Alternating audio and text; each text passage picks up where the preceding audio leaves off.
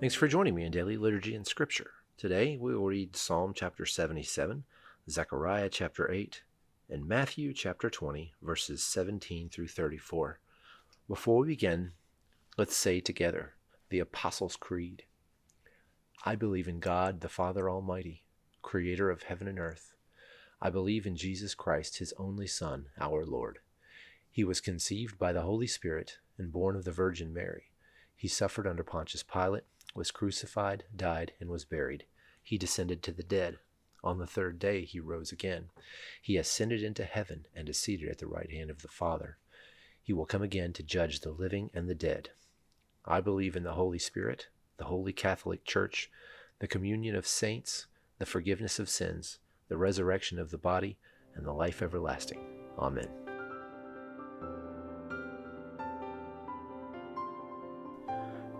Psalm chapter 77 I cry out to God, yes, I shout. Oh, that God would listen to me. When I was in deep trouble, I searched for the Lord. All night long I prayed, with hands lifted toward heaven. But my soul was not comforted. I think of God and I moan, overwhelmed with longing for his help. You don't let me sleep. I am too distressed even to pray. I think of the good old days, long since ended, when my nights were filled with joyful songs. I search my soul and ponder the difference now. Has the Lord rejected me forever? Will he never again be kind to me? Is his unfailing love gone forever? Have his promises permanently failed? Has God forgotten to be gracious? Has he slammed the door on his compassion? And I said, This is my fate. The Most High has turned his hand against me. But then I recall all you have done, O Lord. I remember your wonderful deeds of long ago. They are constantly in my thoughts. I cannot stop thinking about your mighty works.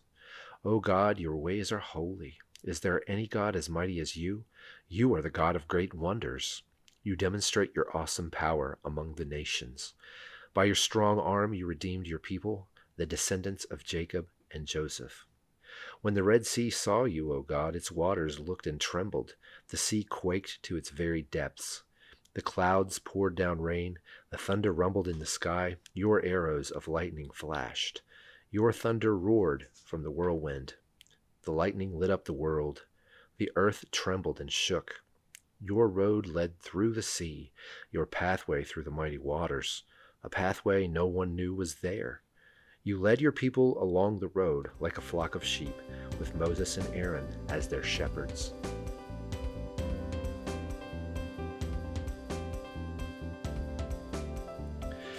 Zechariah chapter 8 Then another message came to me from the Lord of heaven's armies. This is what the Lord of heaven's armies says My love for Mount Zion is passionate and strong. I am consumed with passion for Israel. And now the Lord says, I am returning to Mount Zion, and I will live in Jerusalem. Then Jerusalem will be called the faithful city. The mountain of the Lord of heaven's armies will be called the holy mountain. This is what the Lord of heaven's armies says. Once again, old men and women will walk Jerusalem's streets with their canes and will sit together in the city squares, and the streets of the city will be filled with boys and girls at play. This is what the Lord of heaven's armies says. All this may seem impossible to you now, a small remnant of God's people. But is it impossible for me, says the Lord of heaven's armies? This is what the Lord of heaven's armies says. You can be sure that I will rescue my people from the east and from the west. I will bring them home again and live safely in Jerusalem. They will be my people, and I will be faithful and just toward them as their God. This is what the Lord of heaven's armies says Be strong and finish the task. Ever since the laying of the foundation of the temple of the Lord of heaven's armies, you have heard what the prophets have been saying about completing the building. Before the work on the temple began, there were no jobs and no money to hire people or animals. No traveler was safe from the enemy, and there were enemies on all sides. I had turned everyone against each other. But now I will not treat the remnant of my people as I treated them before, says the Lord of heaven's armies, for I am planting seeds of peace and prosperity among you. The grapevines will be heavy with fruit. The earth will produce its crops, and the heavens will release the dew. Once more I will cause the remnant in Judah and Israel to inherit these blessings. Among the other nations, Judah and Israel became symbols of a cursed nation, but no longer. Now I will rescue you and make you both a symbol and a source of blessing. So don't be afraid. Be strong and get on with the rebuilding of the temple, for this is what the Lord of Heaven's armies says. I was determined to punish you when your ancestors angered me, and I did not change my mind, says the Lord of Heaven's armies. But now I am determined to bless Jerusalem and the people of Judah. So don't be afraid. But this is what you must do tell the truth to each other, render verdicts in your courts that are just and lead to peace. Don't scheme against each other. Stop your love of telling lies that you swear are the truth. I hate all these things, says the Lord. Here is another message that came to me from the Lord of Heaven's armies.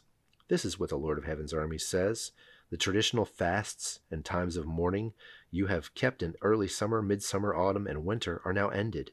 They will become festivals of joy and celebration for the people of Judah. So love truth and peace.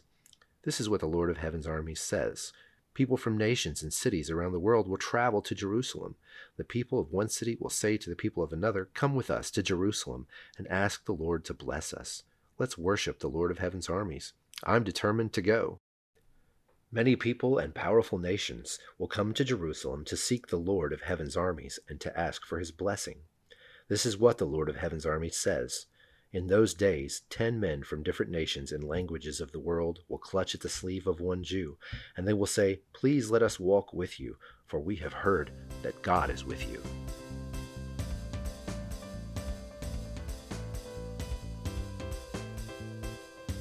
Matthew chapter 20, starting with verse 17. As Jesus was going up to Jerusalem, he took the twelve disciples aside privately and told them what was going to happen to him. Listen, he said, we're going to Jerusalem, where the Son of Man will be betrayed to the leading priests and the teachers of the religious law. They will sentence him to die. Then they will hand him over to the Romans to be mocked, flogged with a whip, and crucified. But on the third day he will be raised from the dead. Then the mother of James and John, the sons of Zebedee, came to Jesus with her sons. She knelt respectfully to ask a favor. What is your request? he asked. She replied, in your kingdom, please let my two sons sit in places of honor next to you, one on your right and the other on your left. But Jesus answered by saying to them, You don't know what you're asking. Are you able to drink from the bitter cup of suffering I am about to drink? Oh, yes, they replied, We are able. Jesus told them, You will indeed drink from my bitter cup, but I have no right to say who will sit on my right or my left. My Father has prepared those places for the ones he has chosen. When the ten other disciples heard what James and John had said, they were indignant, but Jesus called them together and said, You know that the rulers in this world will lord over their people, and officials flaunt their authority over those under them. But among you it will be different. Whoever wants to be a leader among you must be your servant, and whoever wants to be the first among you must become your slave. For even the Son of Man came not to be served, but to serve others, and to give his life as a ransom for many. As Jesus and the disciples left the town of Jericho, a large crowd followed behind. Two blind men were sitting beside the road. When they heard that Jesus was coming that way, they began shouting, Lord, Son of David, have mercy on us. Be quiet, the crowd yelled at them. But they only shouted louder, Lord, Son of David, have mercy on us. When Jesus heard them, he stopped and called, what do you want me to do for you? Lord, they said, we want to see. Jesus felt sorry for them and touched their eyes.